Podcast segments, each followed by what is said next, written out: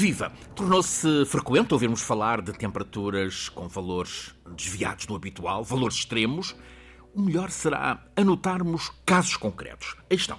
Bilbao, País Basco, teve às três da tarde do primeiro dia deste mês, janeiro de 2022, 25,2 graus centígrados. Falamos do norte de Espanha. Bilbao é um registro 15 graus acima do valor médio àquela hora no inverno naquela região nordeste de Espanha. A Agência Estatal de Meteorologia em Espanha, a EMET, usa duas palavras para qualificar esta temperatura de 25 graus em pleno inverno no País Basco.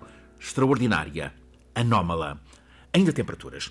O diário The New York Times tratou de analisar e comparar temperaturas medidas em, imagine-se, 7.800 estações meteorológicas da América, da América do Norte, nestes últimos 50 anos, no último meio século. Conclui que o ano que acabou, 2021, teve as temperaturas mais extremas dos últimos 27 anos. Seattle e Portland, eh, América do lado de lá, na costa do Pacífico, chegaram em junho aos 47 graus. De resto, tal como Vancouver, no Canadá, 47,2 em Vancouver, 47,7 em Portland, um pouco mais para sul. No Val da Morte, Califórnia do Sul, em 16 de agosto, medidos 130 graus Fahrenheit. Ora, uh, usando a escala que temos por referência, 130 graus eh, Fahrenheit corresponde a 54 graus Celsius. Este, este valor, 54 graus Celsius, passa por corresponder, comenta um cientista ao New York Times, à máxima temperatura alguma vez registada na Terra. Embora uh, se fale de mais de 54 graus, 54,6 uh, na Península Ibérica, na zona de Granada. Em contrapartida, Bottineau, no Nebraska, atingiu em fevereiro um recorde de temperatura fria, menos 45 graus Celsius. Ou seja, os números atestam 2021 foi um ano de uh, recordes de temperaturas, temperaturas extremas. É assim que equipas de cientistas que trabalham a analisar precisamente a temperatura da Terra estão a avisar o planeta está com cada vez mais febre. Vale por isto tudo, uh, professor Filipe Duarte Santos, vale termos em conta um dado que é publicado esta semana pelo diário britânico The Guardian. No ano passado, os oceanos absorveram calor equivalente a sete bombas atómicas de Hiroshima detonadas a cada segundo, 24 horas por dia, nos 365 dias do ano. Sete bombas como a de um, Hiroshima. Professor, ouve-se isto e. Hum, é evidente que são dados que, que sobressaltam, embora até fique fora do alcance compreender a dimensão disto tudo, que são sete bombas de Hiroshima. Imagino que seja uma coisa. É, se aquela foi devastadora, o que é isto? Um, quando se uh, emitem para a atmosfera grandes quantidades de gases com efeito estufa, que é aquilo que está a acontecer, um, enfim, essencialmente desde a Revolução Industrial, aumenta-se esse efeito estufa. Um, e os gases com efeito de estufa são gases que absorvem, emitem radiação uh, infravermelha, e isso tem por consequência que a temperatura média uh, do sistema climático, não é? e portanto das várias componentes do sistema climático, uh, especialmente a atmosfera e a hidrosfera, aumenta. Quer dizer, o, o, sistema climático passa a ter mais energia térmica. Uhum. É? E essa energia térmica, esse excesso de energia térmica, quer dizer, o sistema climático estava em equilíbrio, não é? Tem que ir para algum lado? Uh, tem que ir para algum lado. Vai para a água. E, e aquele, uh, aquele subsistema do sistema térmico, do sistema climático, perdão, uh, que a maior quantidade de energia absorve é o, é o oceano. E cerca de 90% uh, é o que nos vale. desse excesso, exatamente, é o que nos vale, porque temos um, um oceano bastante extenso e bastante profundo, sobretudo, e, portanto, um, é um reservatório, não é? Um enorme quer dizer, tem, uh, pode aquecer, não é? Quer dizer, e, e uma coisa que é bastante difícil é ver em que medida é que o oceano aquece, porque o oceano tem, uh, evidentemente, uma profundidade média muito grande, cerca de 4 km de profundidade média, e, e, também uma extensão muito grande, não é? cerca de 70% da, da, da superfície do globo, E, portanto, avaliar o aumento da temperatura no oceano é uma coisa bastante difícil, e então este artigo é um artigo recente em que avaliou que no ano passado o aumento de, da temperatura, o aumento da energia térmica no, no oceano foi de 14 zetajoules. A zeta é 10 levantada a 21, ou seja, 21 zeros. Portanto, é realmente uma, uma energia que nós Colossal, não conseguimos. Claro. Mas uh, para, para, para, dar uma ideia, para além dessa que, que já foi mencionada, relacionada com uh, a energia libertada no, numa bomba uh, nuclear de Hiroshima, é pensar na quantidade total de energia que é consumida, não é? que é consumida pela humanidade. E, e de facto, Uh, Trata-se de uma energia muito superior, muito superior à quantidade total de energia que foi consumida por toda a humanidade no ano de 2021. Portanto, é realmente gigantesco. É, é um artigo muito interessante do ponto de vista científico, porque uh, resultou de um enorme esforço e de muitas campanhas oceanográficas para fazer estas medições, medições que foram até 2 km de profundidade, uh, e, e revela que, por um lado, felizmente que temos um oceano extenso e profundo e, portanto, é um reservatório de calor para onde uh, é absorvida cerca de 90%, mais de 90% uhum. do excesso de energia que o sistema climático está a absorver devido ao aumento do efeito estufa provocado pelas emissões antropogénicas, enfim, resultantes de atividades económicas de gases com efeito estufa. E, bom, e, e, e, portanto, é mais um alerta de que se trata de uma situação, hum, enfim, perigosa, não é? E é, é de notar a importância do trabalho científico, esta recolha de dados, a persistência de equipas científicas que estão a fornecer aos sistemas de decisão política informação que é, que é vital para se intervir. Sem dúvidas, sem dúvidas. Esse, esse aspecto é absolutamente fulcral. E há muitos exemplos disso na, na, ciência das alterações climáticas. Por exemplo, aquilo que nós conhecemos sobre o Ártico uhum. uh, resulta de que uh, uh, temos acesso a, a, às imagens fornecidas por detecção remota através de satélites.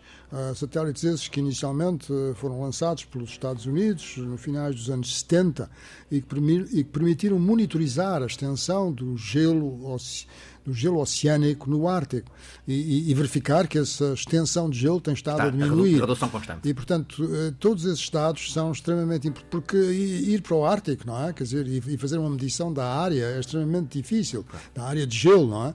Mas com imagens de satélite isso torna-se relativamente mais fácil. É preciso validar esses dados, mas, eh, enfim, é, é, são, são novos meios de, de obtenção de dados, portanto eh, por detecção de remota que são extremamente importantes. Filipe Duarte Santos, professor catedrático na Faculdade de Ciências da Universidade de Lisboa, é o cientista que nos guia todas as semanas nesta escala do clima. Este é o 16º episódio e hoje voltamos-nos para a água, para a água que temos. Quais são as nossas disponibilidades hídricas? as atuais e as previstas para o futuro próximo. Há um estudo, foi apresentado há exatamente um mês e que está uh, em consulta pública em Portugal até final de junho. Uh, professor, analisou este estudo, o que é que ele nos diz? Bom, em primeiro lugar, mencionar que, referir que é um estudo muito importante que Uh, e, portanto, uh, felicitar a, a, Agência Portuguesa do Ambiente pela iniciativa de fazer esse estudo. Um, esse estudo foi coordenado por uma equipe que e, foi feito por uma equipe e coordenado pelo professor Rodrigo de Oliveira, do Instituto Superior Técnico da Universidade de Lisboa, e, e é realmente um estudo que aborda de uma forma integrada e bastante profunda a questão da disponibilidade de água em Portugal uh, continental. Um, aquilo... que, não é, que não é boa, a disponibilidade não é boa. Não é boa, não é boa, eh, mas agora temos aqui assim dados muito concretos uh, e que permitem, evidentemente, uh, basear as políticas futuras no que respeita à, à água no nosso país. A primeira parte desse estudo consistiu em recolher os dados de precipitação de estações meteorológicas Um aspecto interessante do estudo é que incluiu não só Portugal, mas também Espanha, naquilo que diz respeito às bacias hidrográficas dos rios internacionais, portanto, rios que nascem em Espanha e que têm a sua foz em Portugal. Uh, e uh, foi feito com base em uh, 775 estações meteorológicas que nos deram dados, que nos dão dados de precipitação do Sistema Nacional de Informação de Recursos Hídricos. Uhum e também de 59 estações meteorológicas do IPMA, do Instituto Português do Mar e Atmosfera, e, no respeito à Espanha, de 3.594 estações meteorológicas de, da Agência Estatal de Meteorologia de Espanha. Lá, é Exatamente. Uma coisa que uh, este estudo permitiu concluir é que Uh, os dados uh, eram começaram a aparecer, começaram a, a ser colhidos uh, no início do século passado, no início, portanto, perto de 1900. depois, a quantidade de dados e a qualidade dos dados, ou seja, sem, sem, sem hiatos, não é? sem, sem lacunas, Uh, foi, foi melhorando, portanto, e a quantidade foi, de dados foi aumentando e uh, atingiu-se um pico um, no, no, no, número de dados e no investimento que, que foi feito para ter estações meteorológicas que são fundamentais para conhecermos o nosso clima e para conhecermos a disponibilidade de água em particular.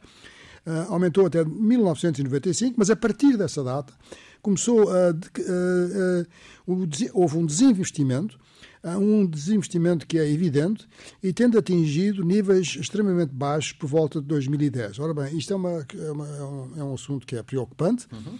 porque uh, uh, não, não é possível, enfim, na minha opinião, na minha modesta opinião, não é possível termos uh, políticas públicas fiáveis em que se possa ter realmente confiança se elas não forem baseadas em dados científicos. E para termos dados científicos é necessário investir uh, nos instrumentos necessários para os obter, neste caso, estações meteorológicas que têm que ser mantidas, que têm que ser calibradas, uh, e, portanto, uh, é um, um, dos aspectos importantes deste estudo. Depois, outra coisa que o estudo faz é comparar três períodos, o período de 1930 de 1930 até 2015, é, é, é, digamos, a abrangência do, do estudo, e depois divide este período num período de 1945 a 80 e de 81 a 2015. Portanto, as figuras que se podem ser consultadas e podem ser consultadas uh, uh, neste porque está para consulta, consulta pública, pública uhum. e, portanto, é desejável que as pessoas, enfim, se informem sobre, sobre essas questões em particular aquelas pessoas, eh, por exemplo, do setor da, da agricultura e, e, de outros setores, da biodiversidade, enfim, de todos os setores, diria todos, eu, claro. uma vez que a água é, é fundamental. Mas, uh, portanto, uh, isto é feito por região, região hidrográfica. Oito regiões hidrográficas, desde o Minho e Lima até as ribeiras do Algarve. E aquilo que se verifica é que houve um decrescimento da precipitação considerando dois períodos de cerca de 35 anos, um primeiro período de 45 a, a 1980, 1945 a 1980, e um segundo período de 1981 a 2015, comparando o primeiro período com o segundo período, há um decrescimento da precipitação que uh, é curioso uh, observar que, em percentagem, esse decréscimo da precipitação anual é mais elevado no norte. Uh, e chega a valores de 19, menos 19% e menos 21% no, na RH1, que é Minho e Lima, e na RH2, Cávado, Ave e Lessa, e depois uh, vai uh, decrescendo e tem valores da ordem de 14% e 15% uh, em toda a região centro e sul do país. Mas Portanto, são, quebras significativas, entre os 15% e os 20%, 21%. São quebras muito significativas. Agora, o que é importante salientar é que estas quebras são muito mais importantes em termos de impactos naquelas regiões em que a precipitação anual é baixa, porque nós temos um grande, uma grande variação na precipitação anual de norte a sul do país, uma grande gradiente na precipitação. Enfim, chove muito mais a norte, não é? Claro. Como se sabe. Uhum. Temos precipitações muito elevadas, por exemplo, na Serra do Jerez, da ordem de 1800 milímetros uh, por ano, e depois temos precipitações da ordem de uh, 400, 500 milímetros no interior do Alentejo, no interior sul do Alentejo. E, portanto, reduções de 14% nestas regiões do Sul são muito significativas claro. e têm impactos mais uh, importantes, mais, enfim, mais preocupantes do que no norte do país. Uh, portanto, este é um dos primeiros aspectos. Bom, e o outro aspecto depois é uma modelização, uma modelação hidrológica que se fez para as várias bacias hidrográficas e nessa modelação, que inclui a Espanha, verifica-se que um, o escoamento dos rios tem diminuído. Um, esse escoamento tem também, uh, para, os, para, os, mesmos períodos de 45, 80, comparados com 81, 2015, uh, esse escoamento tem variações mais, mais pronunciadas. Escoamento, uh, diminuição do escoamento significa, significa, portanto, menos caudal. Menos caudal, exatamente. Uhum. Menos caudal nestas bacias hidrográficas Uh, e aqui uh, os valores mais altos são na, são na, no, no, no, Tejo, uhum. no Tejo e Ribeiras do Oeste, uh, que tem 31%, e também na região do Sado e Mira, com quebras de 31%, 31% tremendo, no escoamento. Tremendo, claro. É o Alentejo a sofrer, a sofrer seca. Exatamente.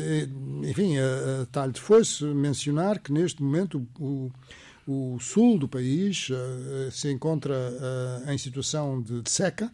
Uh, Neste momento, janeiro de 2022? Janeiro de 2022, uhum. 33% em seca fraca, 49% em seca moderada e 18% em seca severa, isto segundo dados do, do IPMA. Depois, o estudo... É um alerta que é necessário uh, reforçar. 18% do território alentejano está em janeiro, neste janeiro, em, em seca extrema. E, exatamente. E das zonas mais afetadas é a zona uh, do rio uh, Mira, precisamente, e também uhum. do Sado. Zona do, de Mira, o, portanto, o litoral, o litoral alentejano. Exatamente, exatamente. no que respeita um, ao escoamento nos ao escoamento nas bacias hidrográficas internacionais foi de menos 16% no Minho, menos 18% no Douro, menos 25% no Tejo, menos 21%. Uh, comparando os mesmos períodos que eu referi, ou seja, de uh, 45 40, 85. para 80 e de 81 para 2015. Portanto, os últimos 35 anos, sobretudo. Exatamente. Depois fazem-se projeções para o futuro, com base em uh, dois cenários climáticos, o chamado RCP 4.5, RCP 8.5, bom, isto são umas siglas, uh, uma coisa muito técnica, mas essencialmente há três cenários que são muito usados atualmente. Um é o RCP 1.6, que não foi aqui considerado, e que é aquele em que se cumpre o Acordo de Paris, ou seja, de não aumentar a temperatura média global da atmosfera à superfície acima de, uh, do intervalo entre 1,5 e, e 2 graus. Menciono que uh, com uh, os dados de 2021 conclui-se que o aumento da temperatura já, já foi de 1,2 relativamente ao período pré-industrial, portanto estamos muito próximos de 1,5. Ah, esse é o cenário 1.6. Ah, ah, este 4.5 é um cenário em que a temperatura máxima atinge 3 graus Celsius, portanto é acima do, do, das metas de Paris? Do, do, do, Acordo de Paris, e depois o 8.5 é um cenário mais gravoso ainda, em que a temperatura continua a subir depois de 2100 e, portanto, é um cenário mais gravoso. Mas uh, o facto é que a probabilidade de ficarmos abaixo dos 2 graus Celsius é cada vez, enfim, mais, uh, mais reduzida. Mais reduzida, exatamente. E então, com estas... Uh, com estas novas, eh, com estes cenários, com estes novos estudos, aquilo que se conclui é que esta tendência de redução da precipitação vai continuar e uh, vai uh, continuar a haver uma redução do escoamento, tanto da precipitação como do escoamento, uh, enfim, que é da ordem no que respeita à, à, à precipitação, será uma redução de 15 a 20% até ao final, até ao final do século. Portanto, para além daquela que já houve. Portanto, é realmente uma redução Isto muito faz significativa. disparar campanhas de alerta, de, de alerta uh, sérias. Sim, uh, eu, eu, penso que sim. Uh, é, é, sempre importante, penso eu, mencionar que isto não é um problema apenas de Portugal, longe disso. Claro. É também o problema de Espanha. Em Espanha há muito essa noção. Talvez mais do que em Portugal, a imprensa espanhola reflete muito essa inquietação com, com o crescimento da seca. Eh, sobretudo, aquilo que me parece é que em Espanha tem havido maior proatividade no que respeita a encarar este problema e, um, e dar-lhe uma solução. E, e, isso paga. E o que é que pode ser a solução, professor? No caso bom, português, como é, que, como é que lidamos com isto? Bom, um, a solução, enfim, não é inédita, é aquilo que outros países já estão a fazer.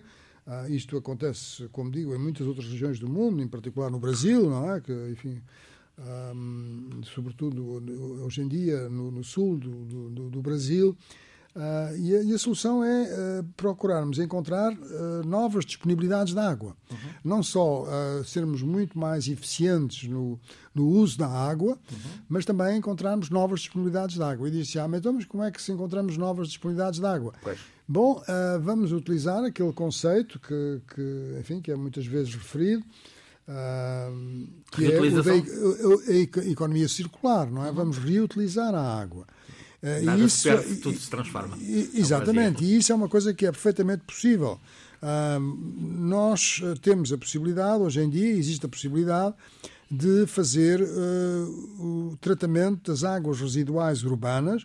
Uh, podemos fazer um, um, tratamento primário, um tratamento secundário, um tratamento terciário, que implica uma desinfecção e remoção de nutrientes, removem as bactérias, nutrientes em excesso, compostos tóxicos específicos, e depois deste, deste, tratamento, a água pode ser usada na agricultura, na regra de campos de golfe, por exemplo, uhum. na regra de espaços verdes, etc. Portanto, um, as águas é uma questão que tem sido urbanas... muito discutida no Algarve, por exemplo, a, a rega dos campos de golfe.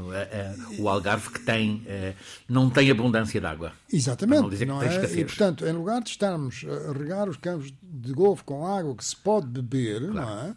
porque felizmente em Portugal a qualidade da água é excepcionalmente boa. Uhum. Uh, isso foi uma conquista muito importante que, que, que, que conseguimos.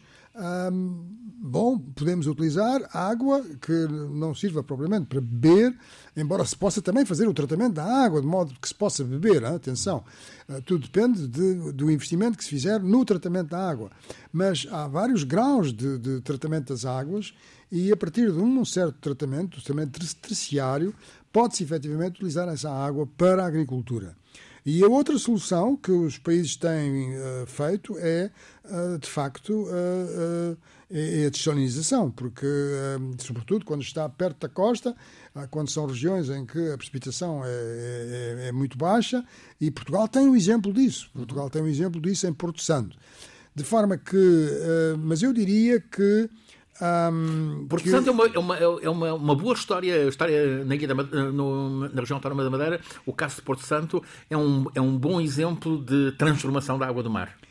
Sem dúvidas, sem dúvidas. Quer dizer, quando, quando uma pessoa vai ao Porto Santo e, uh, e, e, vai enfim, desfrutar daquela ilha muito agradável e daquela praia, etc., um, enfim, a água que eh, que, que, utiliza é, é, água que resulta da desalinização da água claro. do mar. Claro que esta desalinização uh, consome energia, uhum. tem resíduos, é preciso tratar esses resíduos, é preciso saber o que fazer com eles, mas não há soluções perfeitas. Não, é? não há soluções perfeitas perante uh, esta modificação que nós estamos a fazer. Precisamos ter água. Esta mudança climática claro. que estamos a provocar. Claro. Portanto, não eh, quer dizer, temos que reagir de algum modo. Em, em Espanha, hum, a Espanha é, é, é, líder europeu na reutilização das águas residuais. Nós já temos legislação para fazer isso. A União. Hum, a União Europeia publicou há relativamente pouco tempo uma legislação no sentido de, enfim, qualificar esta como se deve fazer e os condicionalismos para esta reutilização das águas residuais urbanas e, portanto, pensando precisamente nos países do Sul que têm este problema e, portanto, uh, enfim, Portugal penso que está nesse caminho, uh, está a começar a avançar nesse caminho. E, mas é preciso e, que avance mesmo. Mas é preciso que avance mesmo, não é? A agricultura, uh, há muito desperdício de água na agricultura? Pode-se fazer há, melhor? Há, há, muito desperdício de água na agricultura e a, agricultura uh, representa uh, 70%, não é? De, de, acordo com este estudo que, que, que, que, que temos estado aqui uhum. assim a conversar, uh, representa 70% do uso da água em Portugal, abastecimento da população 13%, uh, termoeletricidade, ou seja, as barragens que geram, transformam a energia potencial gravítica em, em energia elétrica um, 9% e indústria 6%. Portanto, a agricultura é de longe o principal consumidor. Uh, existe, eu diria que, enfim, eu não sou um conhecedor profundo desse assunto, mas eu diria que há uh, casos exemplares de agricultores que uh, estão muito atentos à questão do desperdício de água e, e, e, nas suas explorações não têm desperdício de água, mas também há casos, enfim, menos eh, em que, pode, em que se pode melhorar a situação.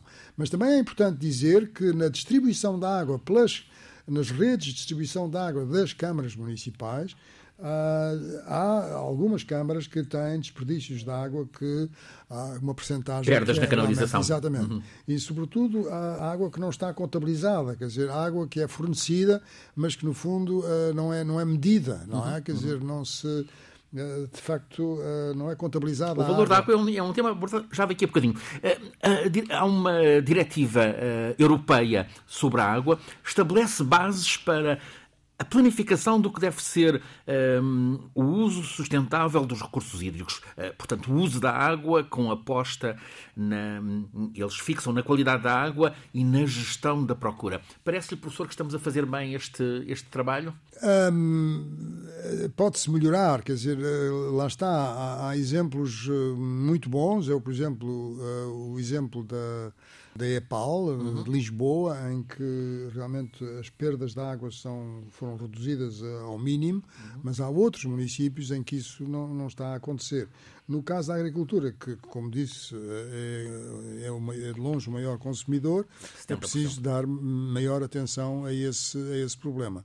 O que também é complicado é que eh, é cada vez maior a utilização de, dos recursos hídricos subterrâneos. E, de facto, um, isso nota-se claramente que um, há certas regiões do país, como por exemplo a região do Algarve, em que a utilização desses recursos subterrâneos é superior aos recursos hídricos superficiais. E evidentemente, é um abuso, que, claro. evidentemente que o que acontece é que este uso não é um uso sustentável da claro. água, não é? Porque uh, esses aquíferos são uh, naturalmente regenerados através da precipitação. Mas se a precipitação está a diminuir, como claro. os dados indicam, bom, quer dizer, isso além, isso, isso além, disso, estamos a, a explorar esses esses, hum, esses aquíferos de uma forma que não é sustentável, bom, há também o, ainda a questão adicional de que da poluição desse, desses, desses aquíferos, porque muitos deles são para a agricultura, quer dizer, são utilizados, a água desses aquíferos é utilizada para a agricultura, e há perigo de contaminação e de intrusão salina também. Estou a falar agora no caso do, do Algarve, mas há outras regiões do país em que essa utilização dos, uh, uh, dos aquíferos é, enfim, está a ser feita de uma forma que, enfim, de acordo com este estudo, tem as características de insustentabilidade. O Algarve é uma das regiões do país que tem problemas sérios com a água. Houve tempos em que o Algarve tinha, uh, tinha secas frequentes. Essas secas, de um modo geral, desapareceram, pelo menos uh, para, o, para o consumidor comum. Mas, mas é uma região que tem uh, grandes carências de água. Quer dizer, repare, é, é, tudo depende muito da atividade económica que exista, uhum. não é? E, e portanto, se nós estivermos a falar de uma região uh, desertificada do ponto de vista humano, bom, uh, o consumo de água baixa, baixa imenso, claro. não é? Mas com, eu penso que. Com a intensidade essa, populacional da região. Essa não é claro. a solução. Quer dizer, claro. a solução não é que as pessoas se afastem embora, claro. e que se vão embora. Não é? A solução é gerir a água de uma forma que seja sustentável e encontrar novas disponibilidades de água. Sem isso não, não será possível. Ah, eu recordo também que ah, Uh, o PRR, não é? O, o Plano de Recuperação e Resiliência. E resiliência tem previstos o investimento de uh, 200 milhões para a, questão da dessalinização e, e, e, não sei isso, enfim, de, de Uh, de, de, não tenho isso de memória, um, e, e, também, provavelmente, para as tais centrais de uh, tratamento terciário que permitam a, recuperar a, a, qualidade da água. Recuperar a qualidade da água que já foi utilizada. O professor já nos, já nos apontou aqui a, a, quebra de caudal de, de água uh, nas, nas bacias hidrográficas eh, portuguesas. Há planos para. Ou seja, é, é feito de forma sustentável a utilização dos, dos recursos hídricos das diferentes bacias, o Douro, o Guadiana, o Tejo. Há bons planos para, para a utilização destas, destas bacias? Bom, uh, é uma pergunta é uma pergunta difícil.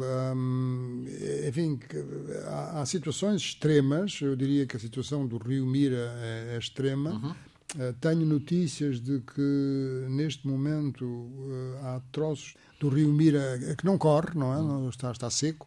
Um, as barragens do, do Rio Mira estão extremamente baixas. Há uma que é de Campilhas que tem 4%.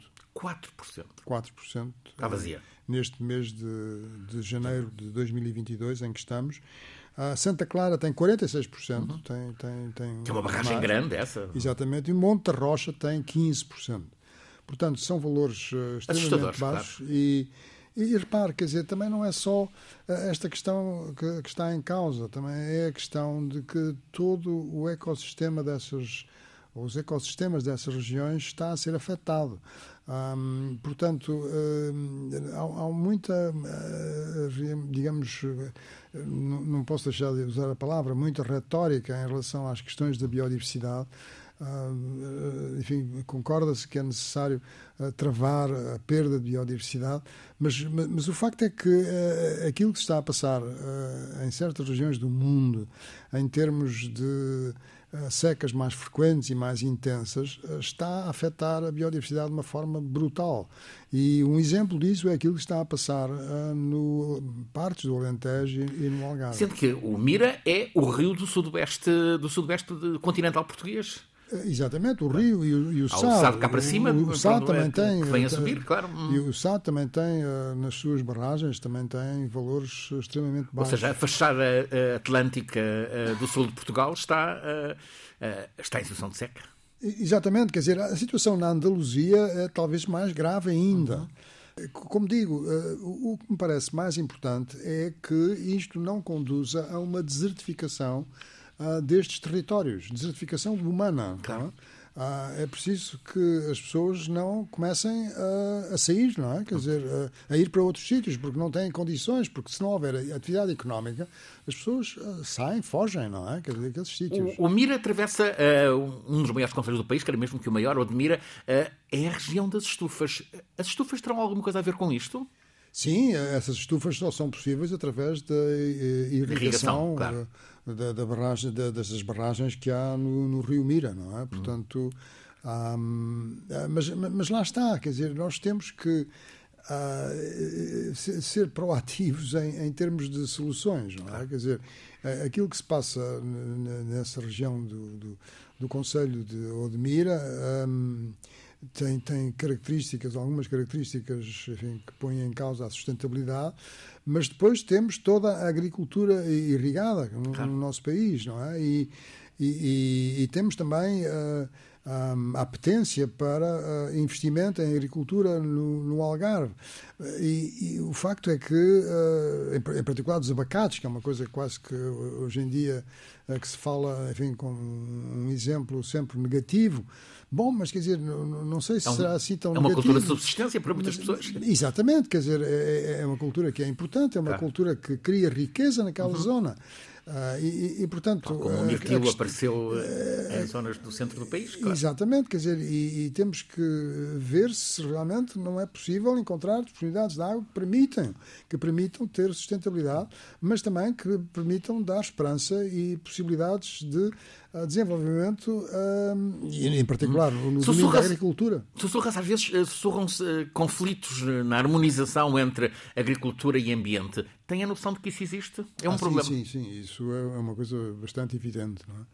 bastante evidente. E era necessário e, a, e penso que era, era necessário um, um, discurso um discurso diferente de, de ambas as partes e, e muito mais diálogo a ambas as partes e, e, muito mais atenção aos dados, lá está, aos dados que existem uh, e, e à parte técnica, não é? Quer dizer, uh, o facto é que se tem evoluído muito, uh, há, há, países que têm de facto evoluído muito. Nós penso que, e, é perfeitamente natural que seja assim, que nós podemos aprender com algumas das boas práticas que estão a ser feitas em, em Espanha. Não estou a dizer que todas as práticas uhum. que são feitas em Espanha são para seguir, mas algumas mas são boas. Em alerta já há bastante tempo. Não é? Exatamente. Nós podemos também ter em atenção as práticas que estão a ser seguidas uh, em Israel, que tem uma situação muito semelhante. Toda uhum. a região do Mediterrâneo está sob esta, digamos, esta ameaça.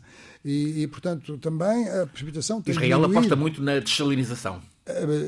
Do tratamento das águas residuais claro. urbanas eh, e eh, das águas salobras, é? uhum. quer dizer, eh, numa escala realmente muitíssimo, muitíssimo grande. E, portanto, penso que deveria haver, enfim, mais diálogo, mais uh, mais atenção às questões uh, efetivamente técnicas uh, para, enfim, para dar esperança às pessoas que vivem nessas regiões, para não termos. outra coisa que, que, que, que, gostaria de mencionar uhum. é relativamente ao, ao, montado, não é? Quer dizer, o montado, há, há taxas de, de quebra da produção da ordem de 30%.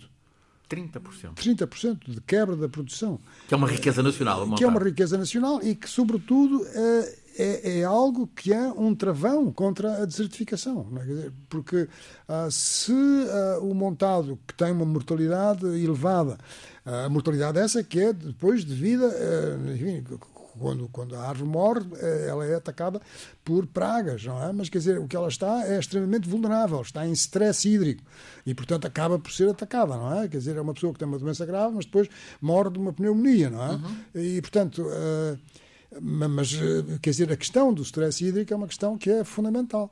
E, e, o problema é que se o montado continuar neste tipo de declínio, bom, quer dizer, lá está, o, a, digamos, a, a ameaça da, da, da, possibilidade de desertificação é, é, é, algo, é algo muito real. É? Água. A água é vital para as pessoas, é vital para as comunidades, para o desenvolvimento económico do país.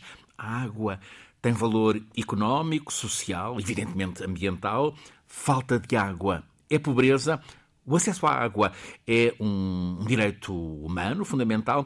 Um quadro das Nações Unidas uh, diz-nos que apenas 3% da água existente no planeta é água doce. 70% desses uh, eh, 3% é água que está congelada. 70% desses 3% que é uh, água doce. Uh, e, a maior parte dessa, dessa água uh, doce está contaminada. Temos, portanto, um, professor, pelo mundo, uma grande escassez de, de água disponível, água, água utilizável, potável. Sim, eu penso que esse será dos problemas mais uh, preocupantes para, para, o futuro, sobretudo se não for possível travar estas alterações uh, do clima, uhum. ou seja, se não for possível uh, fazermos a tempo a transição energética que já começou, que vai ter aspectos disruptivos mas que é necessária fazer se não queremos ter um futuro cada vez mais complicado, em particular no que respeita à água. Estamos em campanha eleitoral para as eleições eh, legislativas, 30 de janeiro. Na segunda e na terça-feira há debates com, com todos os candidatos. A água não apareceu ainda até agora, creio, no, no, no, nos debates de campanha. A água é uma das muitas questões importantes nas políticas públicas que deveria ser discutida. Sim, sem dúvidas. Eh, eu, eu, eu às vezes tenho a sensação de que uh, os países. Uh, mas isto não, não, não, é só a questão de Portugal, é, é, através de todo o mundo. Eu tenho tido a oportunidade de falar com alguma frequência em Espanha e ver como é que as pessoas reagem perante estes problemas. E há uma certa reticência, um certo mal-estar, talvez até se possa dizer, uma certa vergonha não é? de, de falar nestas coisas, não é?